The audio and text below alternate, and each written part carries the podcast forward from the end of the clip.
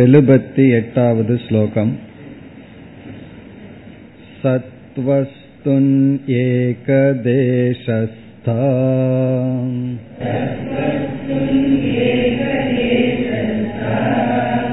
माया तत्रैकदेशकम्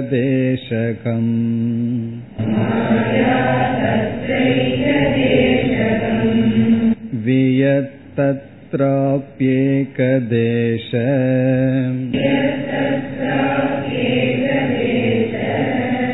गतो वायुः प्रकल्पितः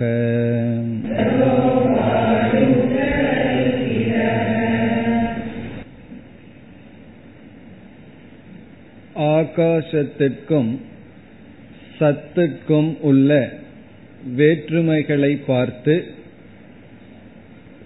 சத்தானது சத்தியம் என்றும் ஆகாசம் மித்யா என்றும் நிலைநாட்டப்பட்ட பிறகு வாயு தத்துவத்தினுடைய விசாரம் ஆரம்பமாகின்றது.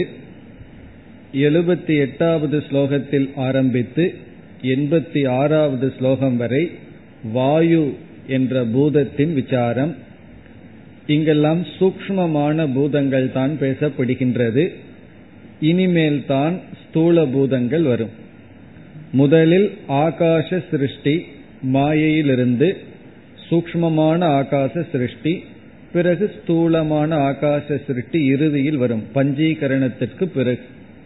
அதில் ஆகாசத்தை தொடர்ந்து வருவது வாயு. அந்த வாயு சிருஷ்டியை ஆரம்பிக்கும் பொழுது எப்படி கூறுகின்றார்? சத் என்பது ஒன்று அனைத்தையும் வியாபிக்கின்ற பூர்ணமான வஸ்து. அதனுடைய ஒரு பகுதியில்தான் மாயையானது ஏற்றி வைக்கப்பட்டுள்ளது. சத் என்ற பூரண பொருளில் மாயா என்கின்ற தத்துவம் ஒரு பகுதியில்தான் வியாபித்திருக்கின்றது. அந்த மாயையிலிருந்து ஒரு பகுதியான ஆகாசம் வந்துள்ளது. முழு மாயை ஆகாசமாக மாறிவிடவில்லை. மாயையினுடைய ஒரு பகுதிதான் ஆகாசம். பிறகு ஆகாசத்தினுடைய ஒரு பகுதிதான் வாயு. பிறகு வாயுவிலிருந்து அக்னி வரும் பொழுது வாயு எவ்வளவு இருக்கின்றதோ அதனுடைய ஒரு பங்குதான் அக்னி என்று பூதங்கள் வர வர அதனுடைய வியாபகத்துவம் குறைந்து கொண்டே வருகின்றது. அந்த கருத்துடன் ஆரம்பிக்கப்படுகின்றது. எழுபத்தி எட்டாவது ஸ்லோகத்தில் முதல் பகுதி சத்வஸ்துனி. சத் என்கின்ற ஒரு வஸ்துவில். இதை நம்ம சென்ற வகுப்புல பார்த்தோம். சத் வஸ்து என்றால் மெய் பொருள்னு பார்த்தோம். வஸ்து என்றால் பொருள் சத் என்றால் மெய். இந்த மெய் பொருளில் ஏக தேசஸ்தா மாயா. மாயா என்ற தத்துவம் ஏக தேசஸ்தா என்றால் ஒரு பகுதியில் வியாபிக்கின்றது. ஒரு பகுதியில் தான் இருக்கின்றது. ஏக தேசஸ்தா ஏக தேசம் என்றால் ஒரே ஒரு தேசம் ஒரு சிறிய பகுதி. உதாரணமாக மனிதன் என்ற ஒரு சொல் ஒருவனுடைய உடல் முழுவதும் வியாபிக்கின்றது. கை என்ற சொல் ஒரு பகுதியைத்தான் வியாபிக்கின்றது. இப்ப கை என்பது உடல் என்பதை விட ஒரு பகுதி. உடலில் ஒரு பகுதி கை.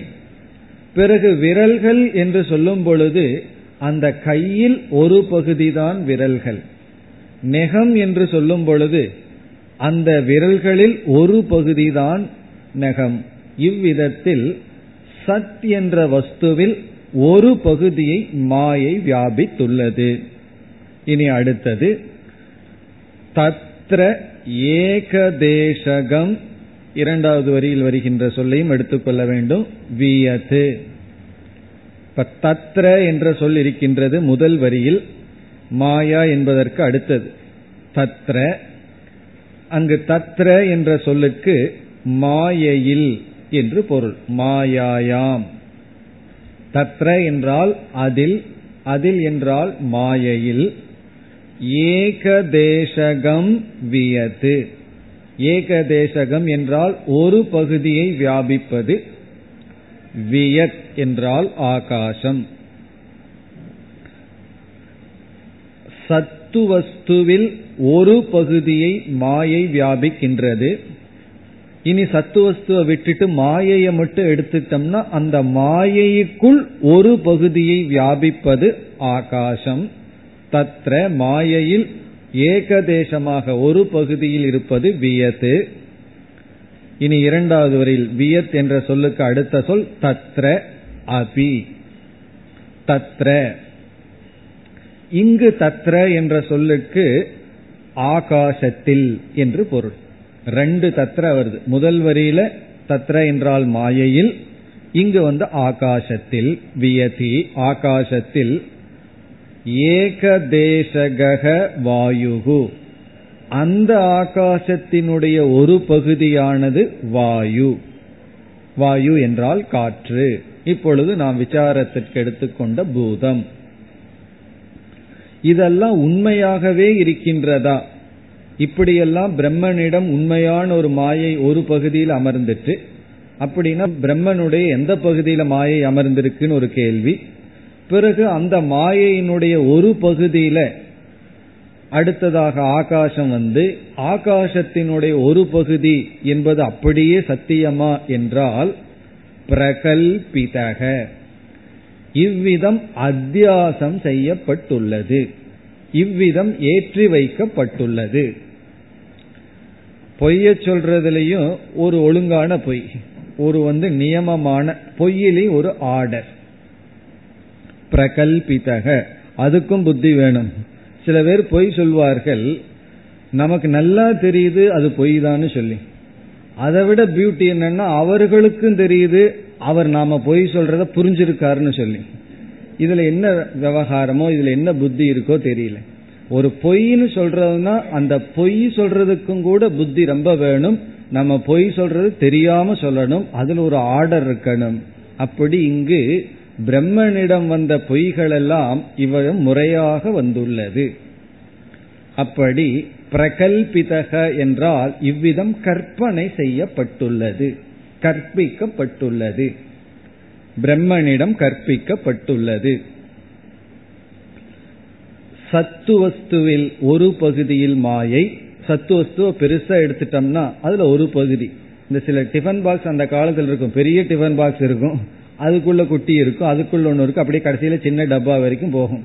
அது போல பெரிய இது பிரம்மன். அதுல ஒரு பகுதியில தான் மாயை அமர்ந்துள்ளது. இப்ப நம்ம மாயை மட்டும் பார்க்கும்போது அதுதான் பெரியது. அதுல ஒரு பகுதி ஆகாசம். அந்த ஆகாசத்திலிருந்து வாயு தோன்றுகிறது. அதுல ஒரு பகுதி வாயு.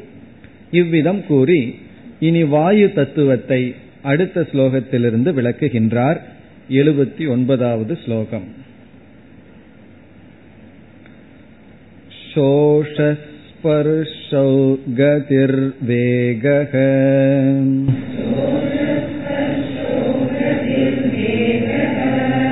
वायुधर्मा इमे मताः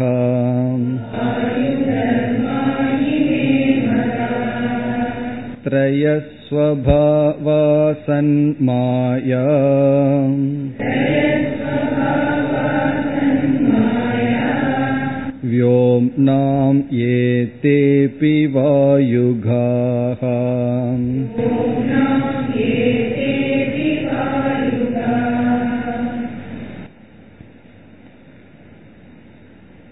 வாயுவினுடைய லட்சணம் தன்மைகள் எல்லாம் வருகின்றது எப்படி ஆகாசத்தை பற்றி அறிவு நமக்கு கொடுத்து பிறகு ஆகாசத்தையும் சத்தையும் விசாரம் செய்தாரோ அதுபோல் வாயுவினுடைய தர்மங்கள் எல்லாம் நமக்கு கூறப்படுகின்றது. இப்போ வாயுவினுடைய தன்மை தர்மங்கள் எல்லாம் எதற்கு கூறப்படுகிறது என்றால் வாயுவனுடைய தன்மை தர்மத்தை அறிந்து சத்துவனுடைய தர்மத்தை அறியும் பொழுதுதான் எப்படி இரண்டும் வேறுபட்டுள்ளது என்று புரிந்து கொள்ள முடியும். அவ்விதம் சத்துக்கும் வாயுவுக்கும் உள்ள சம்பந்தத்தை காட்டி சம்பந்தத்தை புரிந்து தன்மைகளை புரிந்து கொள்ள வாயுவினுடைய தன்மையானது கூறப்படுகின்றது. பொதுவாக ஒவ்வொரு பூதத்தினுடைய லட்சணங்கள் அல்லது தன்மையை பேசும் பொழுது அந்த பூதத்திற்கென்றே இருக்கின்ற விசேஷ குணத்தை கூறி அதற்கென்றே இருக்கின்ற முக்கிய அதனிடமிருந்து உருவான அதற்கான விசேஷ தர்மத்தை கூறி இந்த குணத்தை உடையது அந்த பூதம் என்று சொல்வதுதான் வழக்கம்.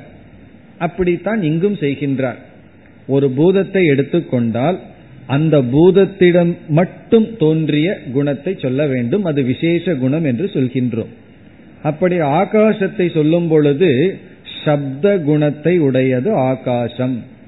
இப்ப இங்க அடுத்ததாக வாயுவுக்கு வரும் பொழுது என்ன சொல்ல வேண்டும்? வாயுவிடம் இருக்கின்ற ஒரு விசேஷ குணத்தை கூறி அந்த குணத்தை உடையது வாயு என்று சொல்ல வேண்டும். அப்படி விசேஷ குணம் என்னவென்றால் ஸ்பர்ஷம் என்பது விசேஷ குணம். சப்த ஸ்பர்ஷ ரூப ரச கந்தம் என்று சொல்கின்றோம் அல்லவா? அப்படி அந்த ஸ்பர்ஷம். ஆனால் இங்கு ஆசிரியர் என்ன செய்கின்றார்? வாயுவிடம் வேறு சில தன்மைகளும் இருக்கின்றது. அது வாயுவிடம் மட்டும் இருக்கும் மற்றவர்களிடம் இல்லாத ஸ்பர்ஷத்திற்கு அப்பாற்பட்ட சில தன்மைகளையும் இங்கு குறிப்பிடுகின்றார். இப்ப விசேஷ தர்மமா நாம புரிந்து கொள்ள வேண்டியது ஸ்பர்ஷம் தொட்டு உணர்தல். ஏன்னா அந்த காற்று தான் அந்த உணர்வை நமக்கு கொடுக்கின்றது. தொட்டு உணர்தல். அப்படி ஸ்பர்ஷம் என்பது வாயுவனுடைய விசேஷ குணம். ஆனால் இந்த இடத்தில் வேறு சில குணங்கள் எல்லாம் நாம் படிக்கின்றோம்.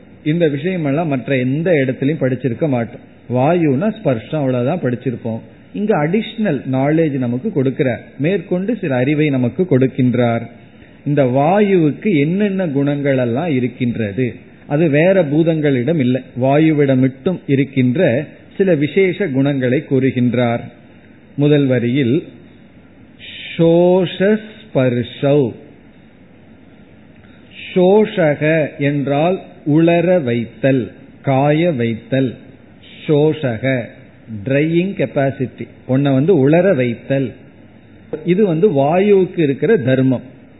ஏதாவது நனைஞ்சிடுதுன்னா நம்ம என்ன பண்றோம்? வாயுனுடைய துணை கொண்டுதான் அதை உளர வைக்கிறோம்.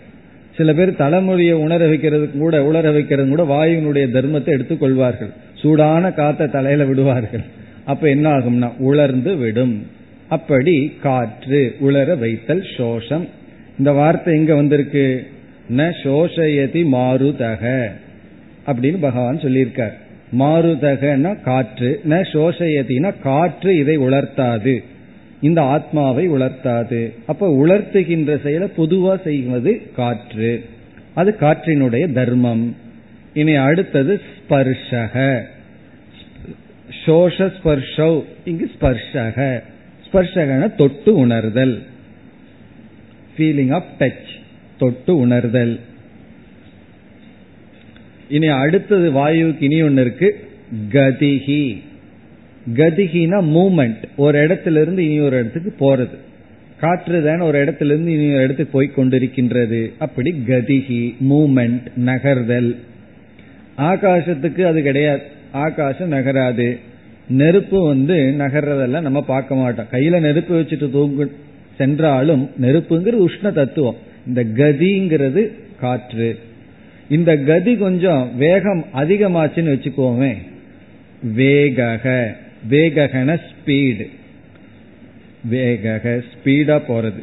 கதிகி அப்படின்னு சொன்னா ஜஸ்ட் ஒரு மூமெண்ட் வேககன ஸ்பீடு அதாவது தென்றல் காற்று இருக்கு புயல் காற்று இருக்கு. தென்றல் காற்ற கதின்னு சொல்லலாம். வேகன புயல் காற்று. ரொம்ப வேகமாக போவது. வாயு தர்மாகா இமே மதாகா.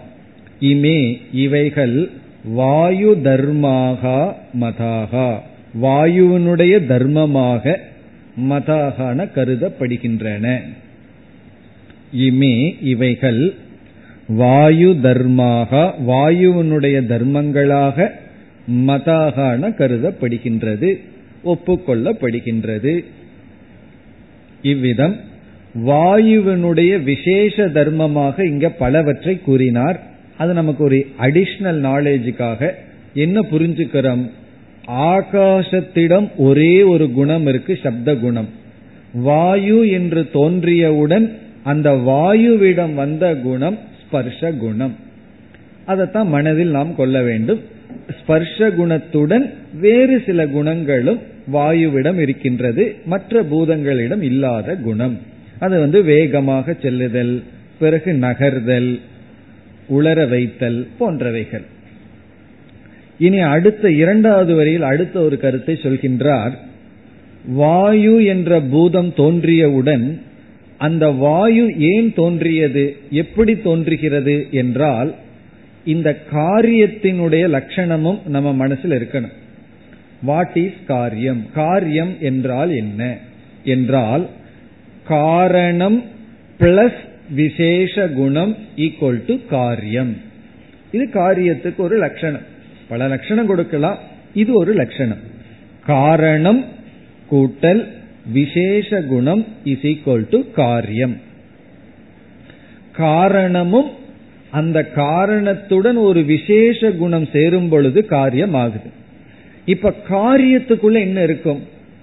என்றால் காரியத்துக்குள்ள காரணம் இருக்கும். பிறகு அதற்கென்று விசேஷ குணம் இருக்கும். இந்த வாயு எதனிடமிருந்து தோன்றியது?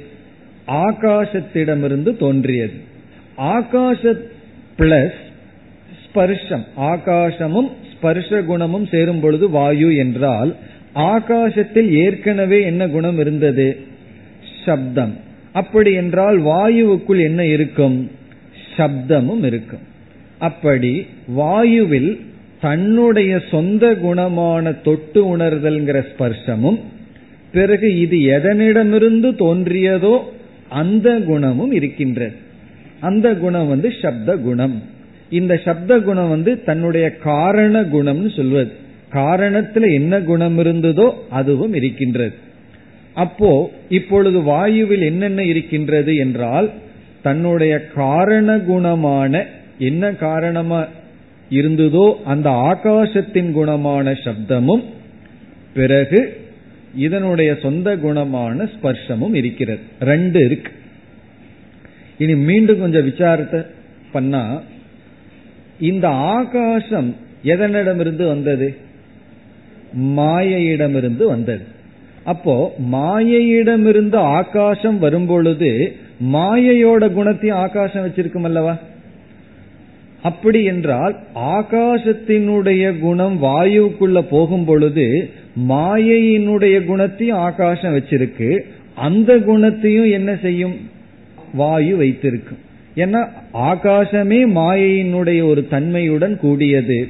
ஆகவே ஆகாசம் மாயையினுடைய தன்மையை வச்சு அந்த மாயையுடன் மாயை தன்மையுடன் கூடிய வாயு வந்திருக்குன்னா இனி மாயையினுடைய தன்மையும் வாயுவில் இருக்கின்றது. அது ஒரு தன்மை. அது மாயையினுடைய தன்மை என்ன? ஒவ்வொன்றுக்கும் ஒரு லட்சணம் சொல்றோம். ஆகாசம்னா சப்த குணத்தை உடையதுன்னு சொல்றோம். அப்படி மாயையினுடைய சொரூப குணம் என்ன? என்றால் இங்கு வித்யாரண்யர் சொல்றார் மாயைக்கென்றே இருக்கின்ற சொரூப குணம் நிஸ்தத்துவம் அல்லது மித்தியா. அது மாயையினுடைய சொரூபமா? நிஸ்தத்துவம். விவஸ்தை இல்லாம இருக்கிறதா? அதனுடைய சொரூபமா? நிஸ்தத்துவம். அப்போ வாயுக்குள் என்னென்னலாம் இருக்கு? அதனுடைய ஸ்பர்ஷ குணம். ஆகாசம் ஒரிஜினலா தோன்றுவதற்கு காரணமான சப்த குணம். அந்த ஆகாசமே எந்த எதிலிருந்து தோன்றியதுன்னா மாயை. அந்த மாயையினுடைய நிஸ்தத்துவம் என்ற ஒரு குணம். இப்ப மூன்று ஆகிவிட்டது. ஸ்பர்ஷம் சப்தம் நிஸ்தத்துவம். நிஸ்தத்துவம் என்றால் மாயா மித்தியா. மித்தியா குணம். இதோட நிக்க முடியாது. இனியும் கொஞ்சம் மேல போகணும். இந்த மாயை தான் எங்கிருந்து வந்தது? மாயை எங்கிருந்து வந்தது? சத்திடம் இருந்து வந்தது. அப்பொழுது என்றால் சத்தினுடைய குணம் கொஞ்சம் மாயையில் இருக்குமே.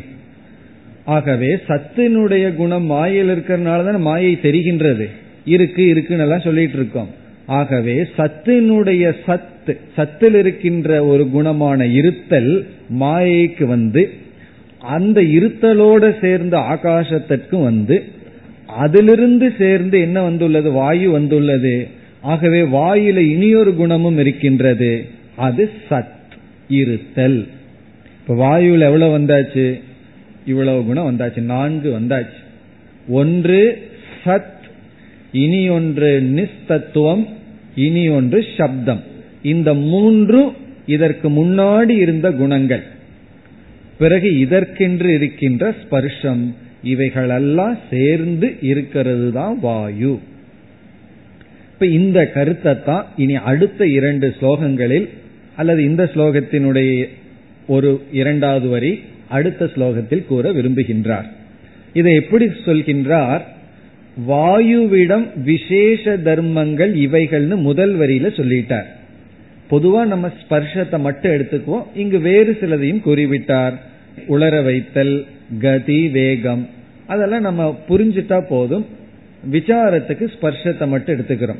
ஸ்பர்ஷம் என்ற குணத்துடன் கூடிய வாயுவானது என்ன செய்துள்ளது? இதற்கு முன்னாடி இருக்கிற மூன்று குணங்களையும் வைத்துள்ளது. அந்த முன்னாடி இருக்கிற மூன்று தத்துவங்களிடம் என்ன குணங்கள் இருக்கோ அதையும் கொண்டுள்ளதுன்னு சொல்ற இப்போ வாயுவுக்கு முன்னாடி இருக்கிற மூன்று தத்துவங்கள் அவைகளிடம் எந்தெந்த குணங்கள் இருக்கின்றதோ அந்தந்த குணங்களுடன் ஸ்பர்ஷத்தை வைத்துள்ளது. இப்ப முன்னாடி இருக்கிற மூன்று தத்துவம் என்ன என்றால் சத் மாயா ஆகாசம். சத்து மாயா ஆகாசம்ங்கிற மூன்றுல என்னென்ன குணங்கள் இருக்கோ அவைகளும் இந்த வாயுவில் இருக்கிறது. அதுதான் இரண்டாவது வரியில் கூறுகின்றார். இப்ப இரண்டாவது வரிக்கு சென்றால் திரையக ஸ்வபாவாகா திரையகன மூன்று. ஸ்வபாவாகன தன்மைகள். மூன்று தன்மைகள். இந்த மூன்று தன்மைகள் எவைகளை சார்ந்த? சன் மாயா வியோம்னாம் சன் என்றால் சத். சத்தை சார்ந்த. மாயா மாயையை சார்ந்த. வியோம ஆகாசத்தை சார்ந்த. இந்த சொல்லினுடைய பொருள் சத் மாயா ஆகாசம் இவைகளை சார்ந்த மூன்று குணங்கள். ஒவ்வொன்றிலும் இருக்கின்ற ஒவ்வொரு குணம் இவைகளை சார்ந்த ஒவ்வொரு குணங்கள் சேர்ந்தால் மூன்று குணம் ஏ எவைகளுண்டோ? ஏன எவைகள்? ஏ சொபாவாக எந்த மூன்று குணங்கள் உண்டோ தே அபி அவைகளும் அவைகளும் அந்த மூன்று குணங்களும் இப்ப சத்து மாயா வியோம இவைகளை சார்ந்த எந்த மூன்று குணங்கள் இருக்கின்றதோ அந்த மூன்று குணங்களை நம்ம பார்த்துட்டோம். இருந்தாலும் அடுத்த ஸ்லோகத்தில் ஆசிரியர் விளக்குகின்றார். இந்த மூன்றில் எந்தெந்த குணங்கள் இருக்கின்றதோ அவைகளும் தே அபி வாயுகாகா. வாயுகாகா என்றால் வாயுவில் இருக்கின்றது. வாயுவில் வந்துள்ளது. வாயும் கதம் வாயும் வாயுவில் வந்துள்ளது. வாயுகாகா என்றால் வாயுவில் இருக்கின்றது. அப்போ இரண்டாவது வரியில இதற்கு முன்னாடி இருக்கின்ற இந்த மூன்று தத்துவங்கள் சத்து மாயா ஆகாசம் இதில் இருக்கின்ற ஒவ்வொரு குணங்களும் பிறகு இதற்கென்று ஒரு குணமும் சேர்ந்து வாயுவிடம் இருக்கின்றது. இனி அடுத்த கேள்வி வருது சத்துல என்ன குணம்? மாயையில என்ன குணம்? ஆகாசத்துல என்ன குணம்? அது எப்படி புரிந்து கொள்வது? அந்த மூன்றும் என்ன? நம்ம ஏற்கனவே பார்த்த கருத்து தான்.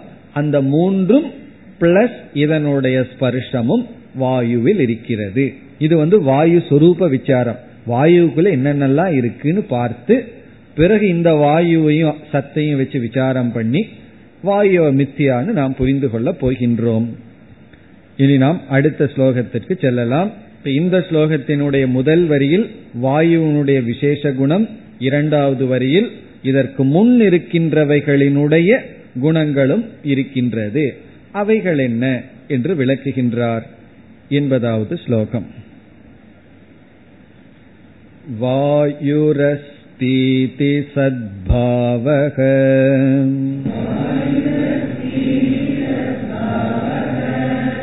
सतो वायौ पृथक् कृते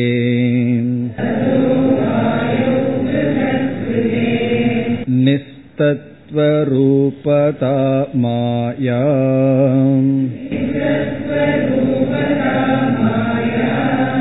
स्वभावो व्योमघो ध्वनिः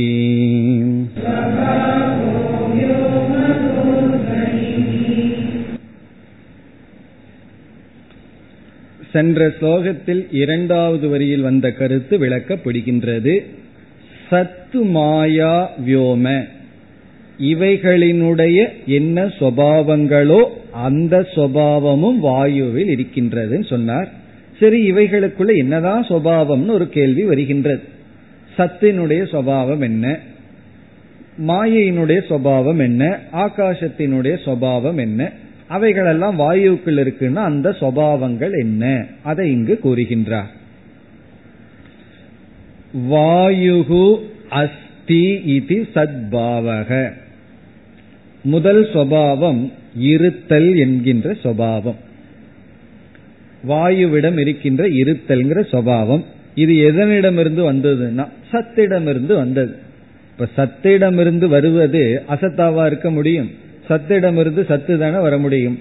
அப்படி அது எப்படி நமக்கு தெரிகிறது? இப்ப வாயுக்குள்ள இருத்தல்ங்கிற சுவாவம் வந்துள்ளதுன்னு எப்படி தெரியுதுன்னா நீ எப்படி சொல்கின்றாய்? வாயு இருக்கு இங்க காற்று இருக்கு அப்படின்னு சொல்ற அதுல இருந்து தெரிகிறது இருக்குன்னு சொல்கின்றோமே காற்று இருக்கிறது. அதை சொல்கின்றார் வாயுகு அஸ்தி.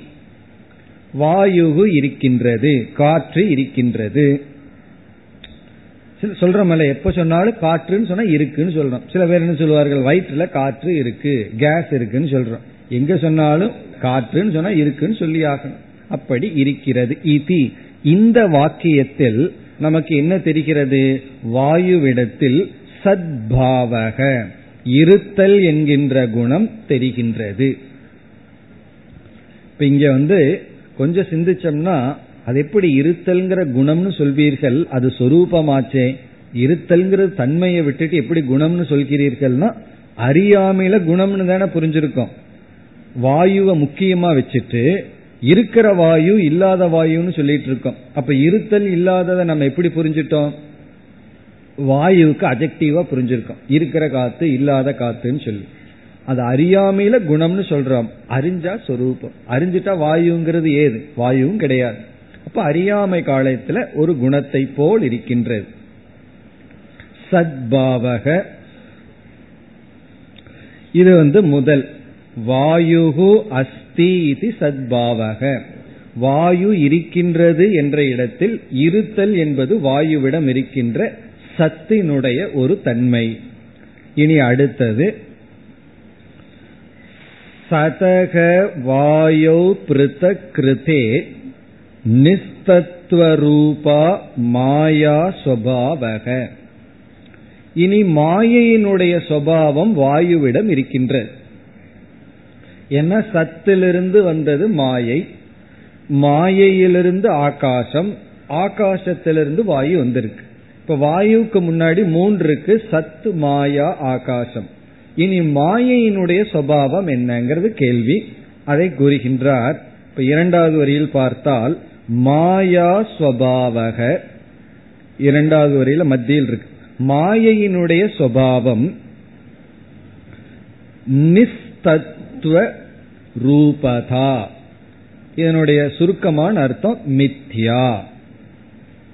நிஸ்தத்துவம் அசாரம் அஸ்வாதந்திரியம் சுதந்திரம் இல்லாத தன்மை. நிஸ்தத்துவ ரூபகா. ரூபம்னா இங்கு சுவாவம் தா என்றால் தன்மை. நிஸ்தத்துவமாக இருக்கின்ற தன்மை மாயா சுவாவக மாயையினுடைய சுவாவம் நிஸ்தத்துவமாக இருப்பது மாயையின் சுவாவம் இனி ஒரு கேள்வி வரலாம். ஆகாசத்திலிருந்து வந்த வாயுன்னு சொல்றோம். வாயு இருக்கிறதுன்னு சொல்றோம். தெளிவா தெரியுது. இருத்தல் வாயுல கலந்திருக்குன்னு. இனி வாயுவுக்குள்ள நிஸ்தத்துவம் இருக்குன்னு தெரியலையே. நம்ம அதை தத்துவமா இல்ல பார்த்துட்டு இருக்கோம் அதுல மாயையினுடைய சுவாவம் இருக்குன்னு தெரியலையேன்னு சொன்னா அதை தெரிஞ்சுக்கிறதுக்கு தான் இவ்வளவு விசாரம் பண்ணிட்டு இருக்க நம்ம. அதை தெரியலையேன்னு சொன்னா என்ன பண்ணா தெரியும்? விசாரம் செய்தால் தெரியும். எப்படிப்பட்ட விசாரம் செய்தால் நிஸ்தத்துவம் புரியும்? அதைத்தான் இரண்டாவது வரியில் முதல் வரியில் கடைசி பகுதியில் சொல்றார் சதக வாயோ பிருத்த கிருதே இப்படி பண்ணுனா மாயையினுடைய நிஸ்தத்துவம் தெரியுமா? என்ன? சதக. சத்திடமிருந்து. இங்கு சதகங்கிறது அஞ்சாவது பக்தி. சத்திடமிருந்து. சதக. வாயௌ பிருதகிருதே சதி. வாயுவை பிரிக்கும் பொழுது. விசாரத்தினால் பிரிக்கும் பொழுது சத்திலிருந்து வாயுவை பிரிக்கும் பொழுது பிறகு இரண்டாவது வரைக்கும் வரணும் மாயா சுவாவமான நிஸ்தத்துவமாக இருத்தல் விளங்கும். விளங்குங்கிற ஒரு வார்த்தையை போட்டுக்கணும். சத்திலிருந்து வாயுவை பிருத்தக்கிருத்தேன பிரிக்கும் பொழுது சத்திலிருந்து வாயுவை பிரிக்கும் பொழுது மாயா சுவாவமான நிஸ்தத்துவ ரூபதா பாதி அல்லது பவதி. சத்திலிருந்து பிரிச்சா தான் புரிந்து கொள்ள முடியும். அப்படி அந்த சத்திலிருந்து வாயுவை பிரிக்கும் பொழுது அந்த வாயு நிஸ்தத்துவம் என்று புரிந்து விடும். பிறகு இனி ஒன்றை கூறுகின்றார். வியோமகக துவனிகி. துவனிகின சப்தம். இந்த சப்த குணம் எதை சார்ந்தது? வியோமகக. வியோமகன ஆகாசத்தை சார்ந்தது. இப்ப இந்த ஸ்லோகத்தில் என்ன சொல்லியிருக்கார்? வாயுவிடம் தன்னுடைய சுவாவ குணமான ஸ்பர்ஷம் என்பதற்கு அப்பாற்பட்டு வேறு மூணு குணங்களும் இருக்கின்றது. எவைகளினுடைய குணம்னு எழுபத்தி ஒன்பதாவது ஸ்லோகத்தில் சொன்னார். சத்து மாயா ஆகாசம் வியோம இவைகளினுடைய குணமும் இருக்குன்னு சொல்லி பிறகு இவைகளிடம் என்னென்ன குணங்கள் இருக்குன்னு இதுல சொன்னார். அது என்னென்ன குணங்கள்? சத்துல இருக்கிற குணம் சத்து தான் மாயையில் இருக்கிற குணம் மித்தியா. ஆகாசத்தில் இருக்கிற குணம் சப்தம். இந்த மூன்றும் பிறகு வாயுவிடம் இருக்கின்ற குணம் ஆகின்ற இந்த நான்கும் சேர்ந்ததுதான் வாயு தத்துவம். நம்ம எல்லாம் மற்ற இடங்கள்ல எல்லாம் படிக்கும்போது வாயுனா ஸ்பர்ஷம்ங்கிறது மட்டும் படிச்சிருப்போம். ஆனா இங்க எல்லாத்தையும் சேர்ந்து சொல்ற வாயுக்கு முன்னாடி என்னென்னலாம் இருக்கு அதுவும் இதில் இருக்கின்றது. என்று இந்த எழுபத்தி ஒன்பது எண்பது இந்த இரண்டில் வாயுனுடைய சொரூபத்தை கூறிவிட்டார். அப்படி கூறும் பொழுதே வாயுவிடம் ஸ்பர்ஷங்கிற குணம் எல்லாம் இருந்தாலும் அது யாரிடமிருந்து வந்திருக்கு? அது வந்து ஆகாசத்திலிருந்து வந்திருக்கு. ஆகாசம் யாரிடம் வந்ததுன்னா மாயையிடம் இருந்து வந்திருக்கு. அப்போ வந்து வாயுனுடைய தாத்தா யாருன்னு சொன்னான். வாயுனுடைய தாத்தா யாரு? மாயாதான் ஏன்னா அவங்க அப்பா வந்து ஆகாசம். அவங்க அப்பாவோட அப்பா வந்து மாயை. அப்ப மாயையினுடைய மித்தியாத்துவமும் அதுல இருக்கு. இதுல இருந்து வாயுவும் பொய் தான் வாயுவும் மித்தியாதான். இது எனக்கு தெரியலையேன்னா இத தெரியணும்னா சத்திலிருந்து பிரிக்கணும். ஆகாசமும் மித்தியாதான். எப்படி விளங்குச்சுன்னா சத்திலிருந்து பிரிச்சதுனால தானே விளங்குச்சு. அதே போல சத் சதக பிருத்தகிருதே சத்திலிருந்து பிரிக்கும் பொழுது மாயா அம்சமும் விளங்கும். பிறகு இதுல சத்து விளங்கிட்டு இருக்கேன்னா அதுதான் அறியாமையினால. அது வந்து தர்ம தர்மி வெத்தியம்னு சொல்லியிருக்கார். தர்மத்தையும் தர்மியும் மாறி புரிஞ்சிருக்கிறதுனால. அப்படி புரிந்து கொண்டால் நம்ம இருக்குங்கிறத சத்துல போட்டு வாயுங்கிறது வெறும் தோற்றம். இந்த அளவுல வாயுனுடைய விசாரம் சிரவணம் பார்த்து முடிவடைகின்றது. வாயுனுடைய தன்மையை சொன்னார். வாயுல இதெல்லாம் இருக்குன்னு சொல்லி முடித்தார். பிறகு வந்து இனி அடுத்த பகுதியில் மனன பகுதி வருகின்றது. மனத பகுதின்னு என்ன அர்த்தம்னா கொஞ்சம் புத்திய தயார் பண்ணிக்கணும்னு அர்த்தம். ஏன்னா இதுல பூர்வபக்ஷ சித்தாந்தம் வருகின்றது. இந்த விசாரத்தில் இரண்டு பூர்வபக்ஷம் இனி வர இருக்கின்றது. ரெண்டு அழகான கேள்வி சாதாரண கேள்வி அல்ல. இப்படி ஒரு சிஷ்யன் கேள்வி கேட்கிறான்னா சாதாரண ஆள் அல்ல. நல்லா சிந்திச்சு கேட்கிற கேள்வி. இந்த கேள்வி வந்து பூர்வ பக்ஷினா பூர்வ பக்ஷிலேயே ஒரு வெரைட்டி இருக்கு. ஒன்னு நமக்கு எதிரான கொள்கையை மனசுல வச்சிட்டு இருக்கிறது இனி ஒன்னு சில சமயம் நம்ம ஸ்டூடெண்டே பூர்வபக்ஷியா மாறி விடுவார்கள் அவர்கள் வந்து குருவை எதுக்கணுங்கிறதல்ல அவர்களுக்கு வந்த குழப்பம். அப்போ வந்து சிஷ்யன் வந்து உங்களுடைய உபதேசத்துல ஒரு கான்ட்ரடிக்ஷனை நான் பார்க்கின்றேன். எனக்கு அதுல தெளிவுபடுத்துங்கள். இத வந்து ஏகதேசின்னு சொல்றது. நமக்குள்ளேயே ஒருத்தன் இருந்துட்டு ஒரு கேள்வியை கேட்கின்றான். இந்த கேள்வி கேட்பவர்களுடைய நோக்கம் வந்து கிளாஸ ஒழுங்கா கேட்டதுனால எல்லா ஸ்லோகத்தினுடைய மைய கருத்து மனசுல நின்னதுனால நீங்க அப்ப அப்படி சொன்னீங்க இப்ப இப்படி சொல்றீங்களேன்னு. சில சமயம் அப்படி கேட்டுருவார்கள். நீங்க அப்ப அப்படி சொன்னீங்க இப்ப இப்படி சொல்றீங்களே இது எப்படி? இதை எதை நான் எடுத்துக்கிறது. எது உண்மை? அப்படி என்று இப்பொழுது பூர்வபக்ஷி சித்தாந்தியிடம் அதாவது மாணவன் குருவிடம் உங்களுடைய உபதேசத்துல ஒரு கான்ட்ரடிக்ஷனை நான் பார்க்கின்றேன். அப்பொழுது ஒன்று சொல்லி அதற்கு எதிராக இப்பொழுது நீங்கள் சொன்னீர்கள். இதை நான் எப்படி புரிந்து கொள்வது? அப்படி ஒரு கேள்வி வருகின்றது. எண்பத்தி ஒன்பது இந்த முழு ஸ்லோகம் சிஷ்யனுடைய கேள்வி அல்லது பூர்வபக்ஷி. ஸ்லோகத்தை பார்த்து பிறகு என்ன பூர்வபக்ஷம்னு பார்ப்போம். सतोऽनुवृत्तिः सर्वत्र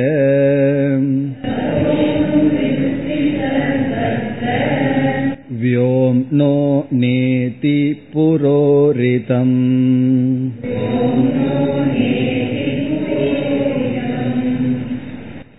व्योमानुवृत्तिरधुना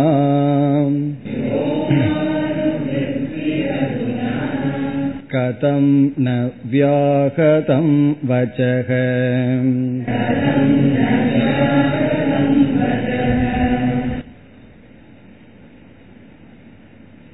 இங்கு என்ன சந்தேகம் என்று பார்த்துட்டு பிறகு நாம் செல்லலாம் ஸ்லோகத்துக்கு செல்றதுக்கு முன்னாடி சந்தேகத்தை பார்த்து விடுவோம் இங்கு பூர்வபக்ஷி கேட்கின்ற சந்தேகம் என்னவென்றால்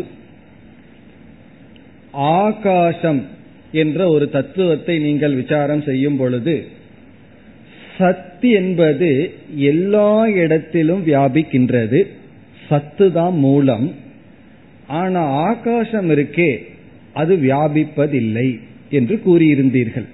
இந்த ஆகாசம் வந்து வியாபிக்கல எல்லா இடத்திலையும். ஆகாசம் வியாபிக்கின்றது தான். ஆனா சத்தை பற்றி விசாரம் பண்ணும்போது சத்து தான் எல்லா இடத்திலையும் இருக்கு. ஆகாசம் இல்லைன்னு சொன்னீர்கள். எந்த இடத்துலயும் ஆகாசம் இல்லை? பல இடங்கள்ல இல்லைன்னு சொன்னீர்கள். அது எப்படி எங்கு சொன்னீர்கள்னா அறுபத்தி ஏழாவது ஸ்லோகத்தில் இரண்டாவது வரியில் கூறினீர்கள். இதே சாப்டர்ல அறுபத்தி ஏழாவது ஸ்லோகத்துல ரெண்டாவது வரியில்.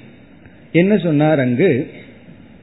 எந்த பொருள் எடுத்துட்டாலும் அங்க இருக்கு இருக்குங்கிறது இருக்கு.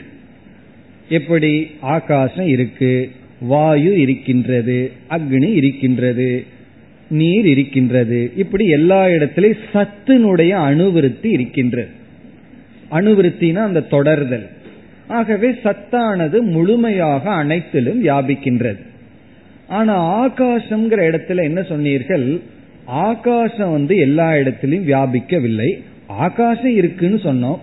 பிறகு வாயு என்று வரும்பொழுது அங்கு ஆகாசம் கிடையாது. ஆகாசத்தினுடைய அணுவிருத்தி வாயுவில் இல்லை. வாயு இருக்குன்னு தானே சொல்றோம். அக்னி இருக்குன்னு தானே சொல்றோம். அங்க ஆகாசத்தை பத்தி பேசலையே. இப்ப ஆகாசம் இருக்குங்கிற இடத்துலதான் ஆகாசம் இருக்கு. மற்ற இடத்துல எல்லாம் இந்த இருத்தல்ங்கிறது தொடருது. ஆகாசம் தொடரவில்லை. இப்போ வாயுவாதிஷு ந அணுவிருத்தம் யோமன்னு சொன்னீர்கள். வாயு முதலிய இடத்தில் ஆகாசம் இல்லை. ஆனா சத்து இருக்குன்னு சொல்லி சத்துவினுடைய மேன்மையை சொல்லும் பொழுது அப்படி கூறினீர்கள். எப்படி? வாயு ஆதிஷு சத் அணுவிருத்தம் ந ஆகாசம். சத்து தான் இருக்கே தவிர ஆகாசம் இல்லை என்று சொன்னீர்கள். வியோம்னக அவ்வியாபகத்துவம். ஆகாசத்தினுடைய வியாபகம் இல்லாத தன்மையை சொல்லி ஏன்னா வாயுன்னு வரும்போது ஆகாசத்தை விட்டாச்சு. வாயு இருக்கிறது என்று சொல்லி ஆகாசம் அங்கு இல்லைன்னு சொன்னீர்கள். அப்படி அங்கு சொல்லிவிட்டு இப்ப இங்கு என்ன சொல்கிறீர்கள்? கடந்த இரண்டு ஸ்லோகங்களில் இந்த ஆகாசத்தினுடைய தன்மை வாயுவில் வியாபிக்கிறதுன்னு சொல்கிறீர்கள். ஆகாசத்தினுடைய தன்மை என்ன? சப்தம். வாயுல வியாபிக்கின்றது மாயையினுடைய தன்மை வியாபிக்கின்றதுன்னு சொல்கிறீர்கள். முன்ன வந்து வாயு முதலிய பூதத்துல ஆகாசம் வியாபிக்கவில்லை சத்து தான் வியாபிக்கிறதுன்னு சொல்லி இங்க வந்து வாயு முதலிய பூதத்தில் ஆகாசத்தினுடைய குணமும் வியாபிக்கின்றதுன்னு சொல்கிறீர்களே இது வந்து கான்ட்ரடிக்ஷன் அல்லவா? ஒரு இடத்துல வந்து சத்து தான் வியாபிக்கின்றது ஆகாசம் எல்லா இடத்திலையும் வியாபிப்பதில்லைன்னு சொல்லிட்டு இந்த இடத்துல வந்து ஆகாசம் வியாபிக்கின்றது. ஏன்னா ஆகாசத்தினுடைய குணம் வாயில போகும். பிறகு வாயுக்கு அப்புறம் ஏதாவது வந்தா அதுலேயும் ஆகாசத்தினுடைய குணம் போகும் என்று வாயு முதலியவற்றில் ஆகாசம் வியாபிக்கின்றதுன்னு சொல்கிறீர்கள். இது எனக்கு முரண்பாடாக தெரிகிறது. இது எனக்கு தெரிஞ்சிருக்காதே நான் அந்த கிளாஸ்ல தூங்கி இருந்தா இப்ப எனக்கு அந்த கிளாஸையும் கவனிச்சிட்டதுனால எனக்கு இப்ப வந்து தெளிவா தெரிஞ்சு போச்சு. ஒரு கான்ட்ரடிக்ஷன் இருக்கின்றது. அது என்ன பதில்ங்கிறது அடுத்த ஸ்லோகத்துல சொல்றார். இந்த ஒரு ஸ்லோகம் வரைக்கும் அந்த பதில பெண்டிங் வைப்போம். இப்பொழுது ஸ்லோகத்தை பார்த்துட்டு அடுத்த ஸ்லோகத்துக்கு பதிலை பார்க்கலாம். பூர்வபக்ஷி கூறுகின்றார் சதக அணுவிருத்திகி சர்வத்திர சர்வத்திர எல்லா இடத்திலும் இங்கு சர்வ பூதேஷ் எல்லா பூதங்களிடமும் எல்லா இடத்திலும் சதக அணுவிருத்திகி சதோ அணுவிருத்திகி சதக அணுவிருத்திகி சத்தினுடைய தொடர்ச்சி சத்து இருக்கு சத்து தொடர்கிறது என்று கூறினீர்கள். பிறகு என்ன சொன்னீர்கள்? வியோம்னக ந இதி வியோம்னகன ஆகாசத்துக்கு ஆகாசத்தினுடைய அணுவிருத்திகி ந இல்லை. ஆகாசம் மற்ற பூதங்களில் தொடர்கிறதுன்னு நீங்க சொல்லல. ஏன்னா நம்ம சொல்லும் போதே வாயுன்னு தான் சொல்றோம். ஆகாசம் அங்கு தொடரவில்லைன்னு சொல்லிவிட்டு ஆகாசம் குறைவா வியாபிக்கிறது சத்து அதிகமா வியாபிக்கிறது. ஆகவே சத்து தான் தர்மி. ஆகாசம் தர்மம் எல்லாம் சொல்ற இடத்துல ஆகாசம் வந்து வியாபிக்கவில்லை என்று புறா ஈரிதம் புரேரிதம். புரோரிதம் அல்ல புறா ஈரிதம். புறா என்றால் முன்பு. முன்புனா இங்க அறுபத்தி ஏழாவது ஸ்லோகத்துல ரெண்டாவது வரியில ஈரிதம்னா உத்தம் சொன்னீர்கள். நீங்க வந்து முன்ன அப்படி கூறினீர்கள். பூர்வபக்ஷி சொல்றார் என்னுடைய ஐடியா இல்லை நீங்க சொன்னதே சொல்றேன். சில பேர் நம்ம சொன்னதே வச்சுட்டு பிடிச்சுக்குவாங்க. அதனாலதான் கவனமா உண்மையவே சொல்லணுங்கிற நீங்க தான் இப்படி சொன்னீர்கள்னு சொல்லி சொல்கின்றார். முன்ன வந்து புறா முன்பு ஆகாசம் வந்து வாயு முதலியவளை வியாபிக்கல. அதுல இருந்து என்ன தெரியுதுன்னா ஆகாசம் வந்து குறைவான இடத்தை தான் வியாபிக்கிறது. ஆனா சத்து தான் எல்லா இடத்திலையும் வியாபிக்கிறதுன்னு சொன்னீர்கள். அப்படி முன்பு சொன்னீர்கள். இப்பொழுது இரண்டாவது வரியில் வியோம அணுவிருத்திகி அதுனா. அதுனான இப்பொழுது. இப்பொழுதுனா எழுபத்தி ஒன்பது எண்பது இந்த ஸ்லோகங்களில் இப்பொழுது வியோம அணுவிருத்திகி. ஆகாசத்தினுடைய தொடர்ச்சியை சொல்கிறீர்கள். வியோம அணுவிருத்தி அணுவிருத்தின தொடர்கிறது. முன்ன வந்து அணுவிருத்தி இல்லைன்னு சொன்னீர்கள். இப்போ அணுவிருத்தி இருக்குன்னு சொல்கிறீர்கள். ஆகாசம் தொடர்கிறது. ஏன்னா ஆகாசத்தினுடைய குணமும் எதில் இருக்கு? வாயுவில் இருக்குன்னு சொன்னீர்கள். வாயுனா காரியம். காரியத்தில் என்ன இருக்கு? காரணமும். பிறகு அதற்கென்று விசேஷ குணமும் சொன்னீர்கள். அப்போ ஆகாசம் இருக்கு அங்க. வாயுக்குள்ள சப்த குணமும் இருக்கின்றது.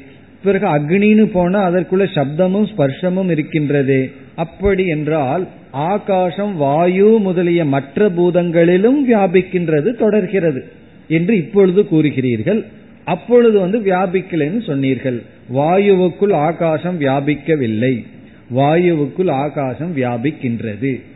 இப்படிப்பட்ட வார்த்தைய கதம் ந வியாகதம் வச்சக.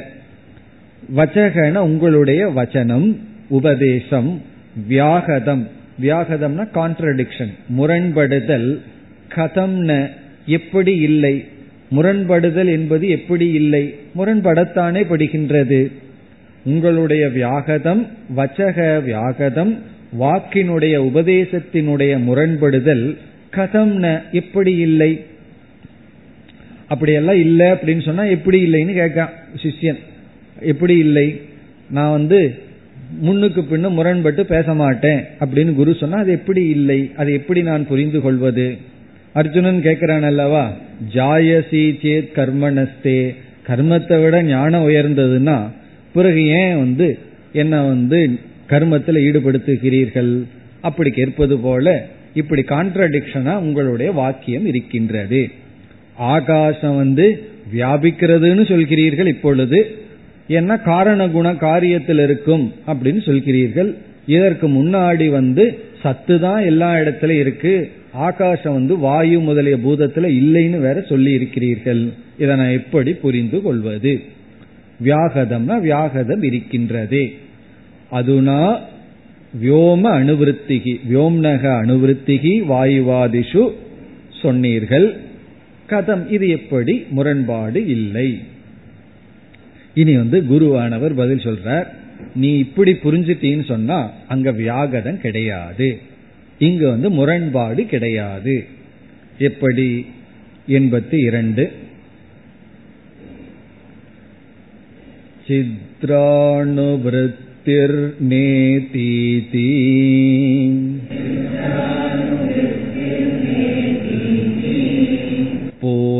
पूर्वोक्तिरधुना त्वियम्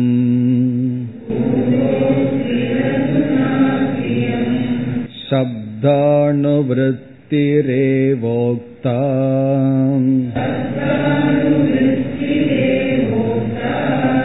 वचसो व्याहतिः कुतः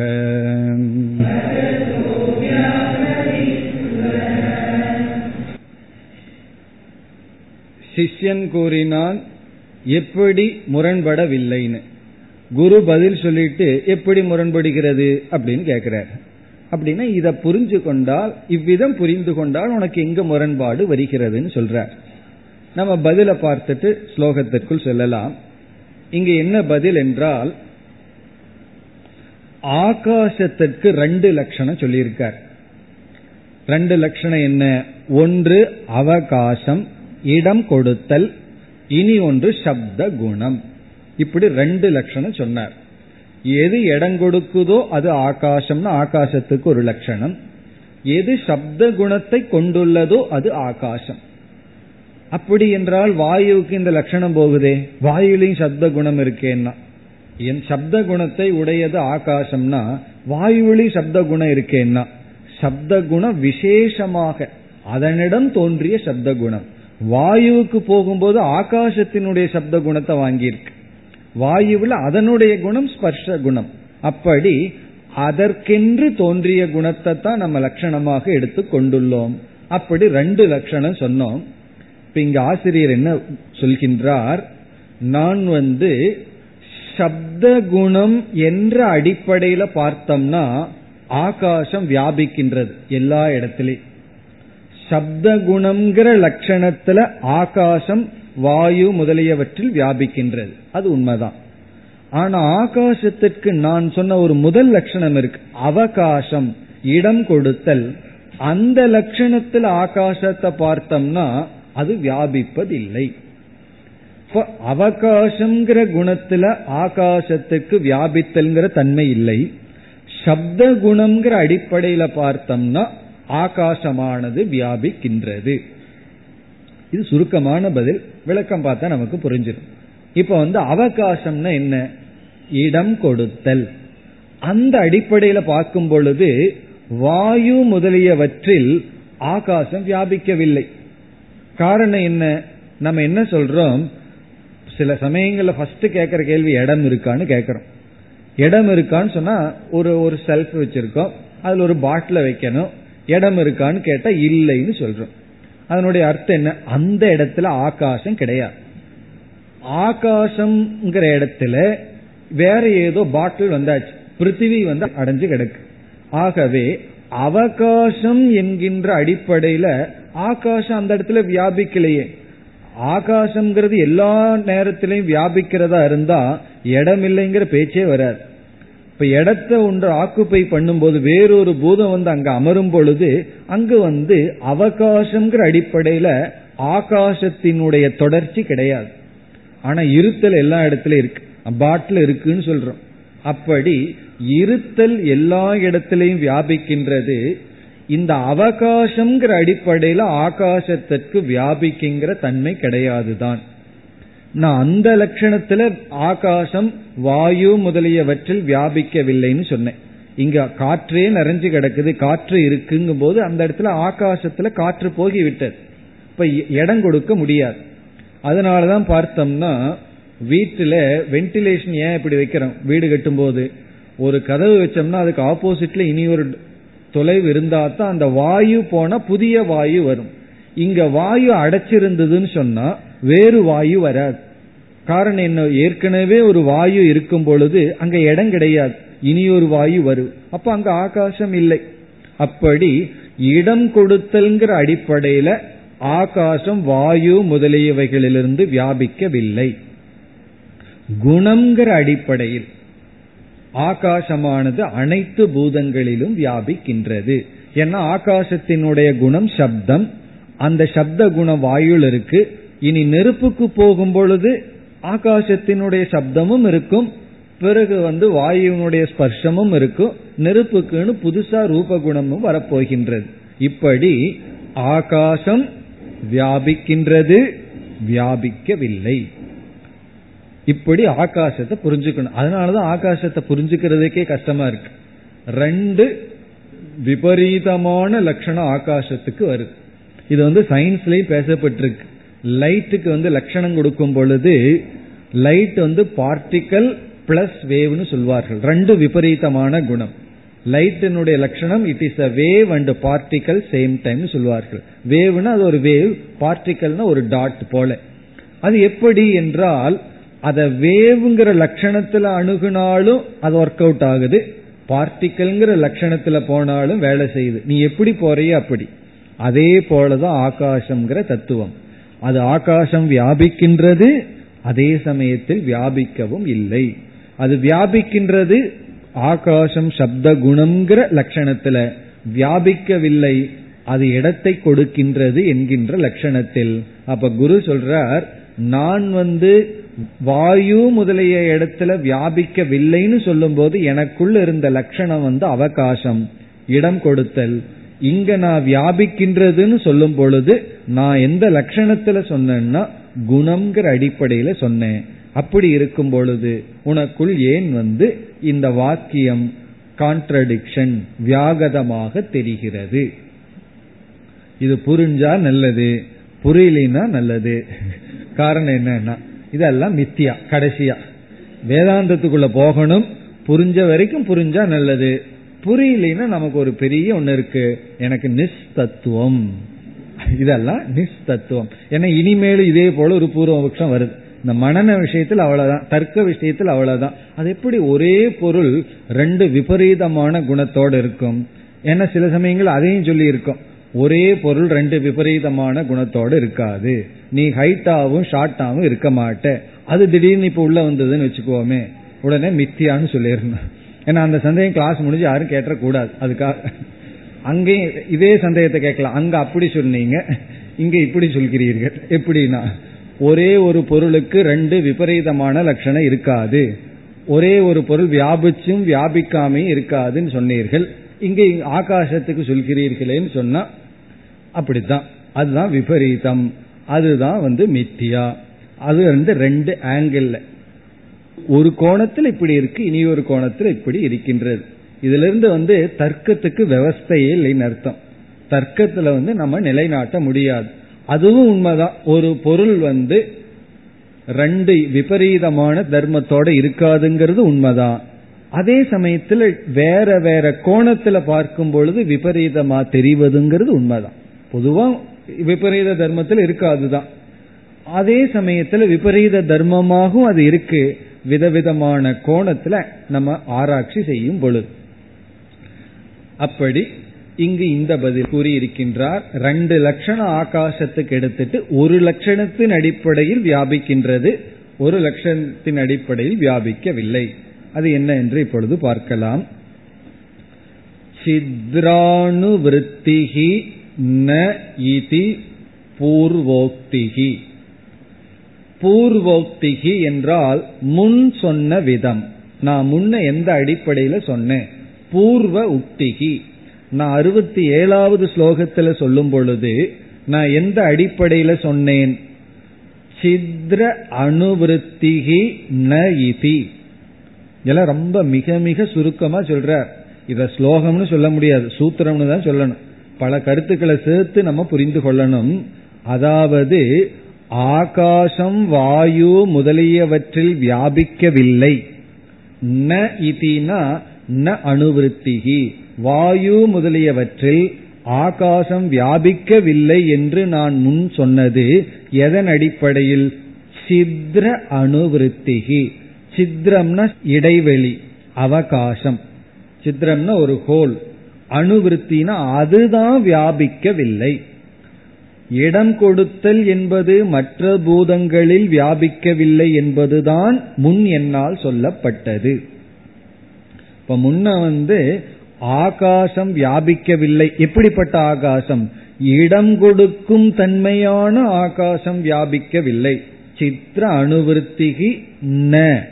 அப்படிப்பட்ட ஆகாசம் வியாபிக்கவில்லை. எங்கு? வாயு முதலியவற்றில். என்று இதி பூர்வ உக்திகி அதுதான் என்னுடைய முன் உபதேசம்.